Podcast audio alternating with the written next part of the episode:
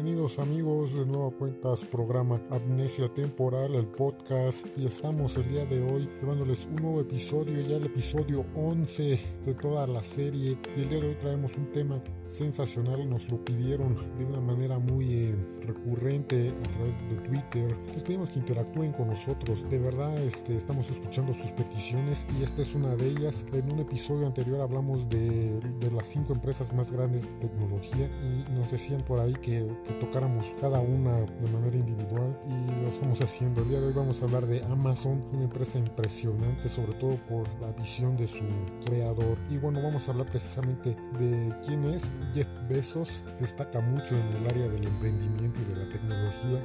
Su mamá que tuvo muy joven, al final su padre no se quiso hacer responsable de esta situación, por lo que más tarde la señora contrajo matrimonio con otro, otro señor, el señor Miguel Bezos, de origen cubano él, y este señor adopta a Jeff le da su apellido.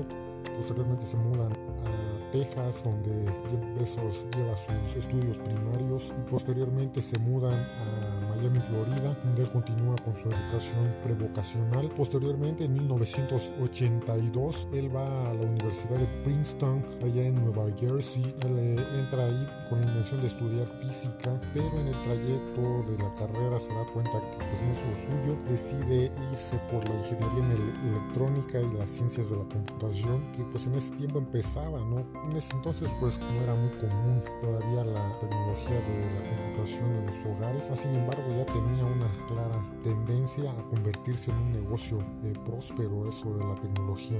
Jeff posteriormente pues egresa de, de la universidad y consigue un, un, trabajo en la ciudad de Nueva York en la empresa financiera Fitel. Él ahí pues es su primer trabajo, está ahí unos años. Posteriormente hacia 1990, él entra a trabajar en T. Shaw Co., una empresa de inversiones en la bolsa de Wall Street. En esta empresa, por sus mismos talentos, sus mismas ganas competitivas de destacar, llega a ser vicepresidente, un puesto de, verdad muy importante dentro de pues, cualquier empresa. Traería como consecuencia pues, que tuviera un excelente nivel económico este, y una calidad de vida muy buena. A los 29 años de edad, pues ya estaba consiguiendo muchas cosas porque también ahí mismo en esta empresa conoce a Mackenzie, la que sería su esposa, que se casó en 1993. Para este tiempo, pues ya de 29 años, él estaba en una completa plenitud, sin necesidad de nada, un trabajo excelente, muchas cosas, ¿no? Ya había formado una familia, una vida que cualquiera envidiaría en ese momento,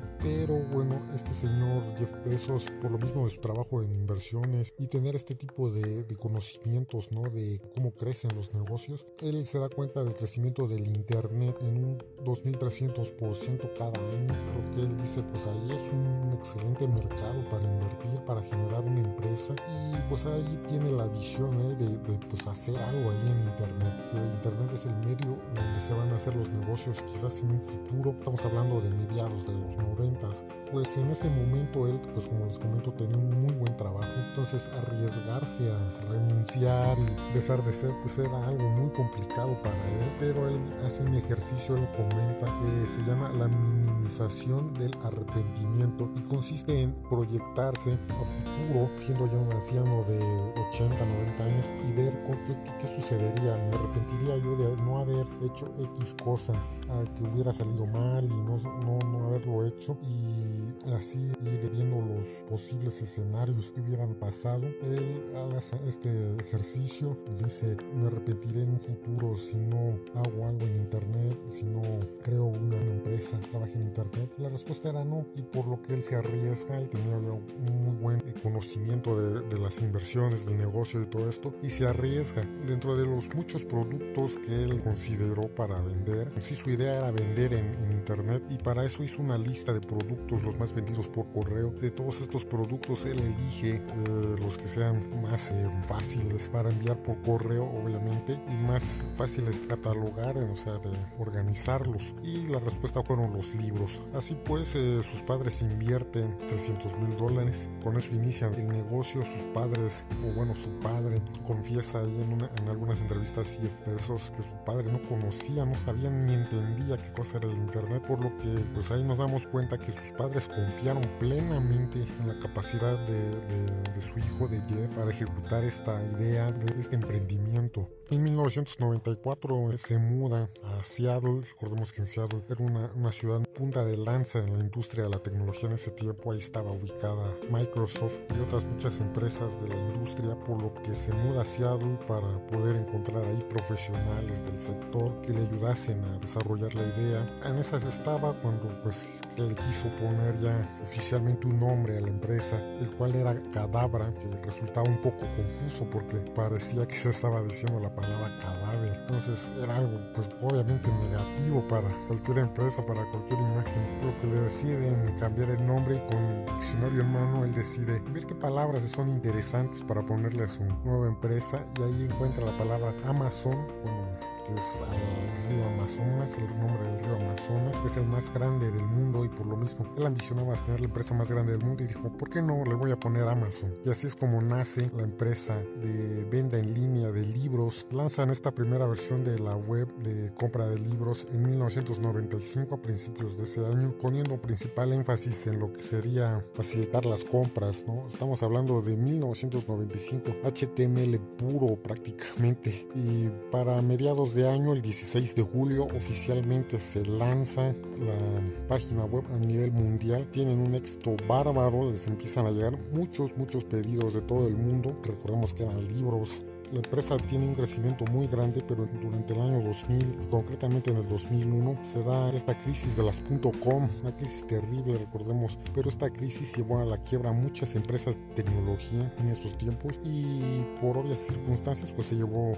de entre las patas a muchas otras empresas, entre ellas Amazon, sus acciones cayeron de una manera impresionante y llegaron a tener una deuda de cerca de 200, perdón, de 2 mil millones de dólares, pero Amazon tenía un as bajo la manga y era que tenía tenía un negocio muy sustentable que generaba realmente un flujo de caja y eso pues hacía que tuvieran como sostener su idea de negocio ante los inversionistas en comparación de otras empresas que eran ilusiones, proyecciones bien inalcanzables. Estamos hablando del año 2000, en ese tiempo la tecnología era muy este, limitada para hacer cosas eh, muy locas. En ese tiempo había incluso ya la idea de hacer un Netflix pero en ese tiempo el streaming era, fatal, la tecnología para quebraron esas empresas. Pero Amazon sí tenía, eh, como lo digo, un negocio sólido, pues, y eso lo ayudó junto con las estrategias que tenía Jeff Bezos para contrarrestar, pues, lo que le trajo la crisis. Remontaron y obtuvieron excelentes ganancias. La experiencia que ya había tenido Jeff fue una de las primeras empresas, recordemos, empezó en el 95. Entonces, toda esa experiencia, ser uno de los primeros en el mercado, fue una ventaja para recuperarse. Y replicaría en futuras situaciones estas mismas estrategias para entrar en otros mercados. Una de las virtudes de Jeff Bezos y que tiene Amazon es que siempre ve a largo plazo. Es una empresa que siempre reinvierte sus ganancias para mejorar su infraestructura. Amazon siempre tiene dinero disponible para hacer cosas internas en la empresa. Esto lo ha llevado a innovar y tener muchos productos muy, muy importantes al día de hoy. Eh, Kindle, Amazon Kindle es la tienda de libros digitales más grande quizás que existe. Tenemos Amazon Web Service, una infraestructura impresionante para lo que es el desarrollo web, para los servicios web, Amazon Cloud. Tenemos también Amazon Prime, el Amazon Prime Video, que son, son servicios y productos que vende Amazon y que tienen mucho éxito. Recordemos también incursionaron en, el, en lo que son los dispositivos móviles con el Fire, el sistema Fire creo que tenían un, sistema operativo, muchas situaciones muy, interesantes. Tú dices, ¿cómo lo puedes sustentar? Pues por la misma visión a largo plazo que siempre le genera ganancias a esta empresa, a tal grado que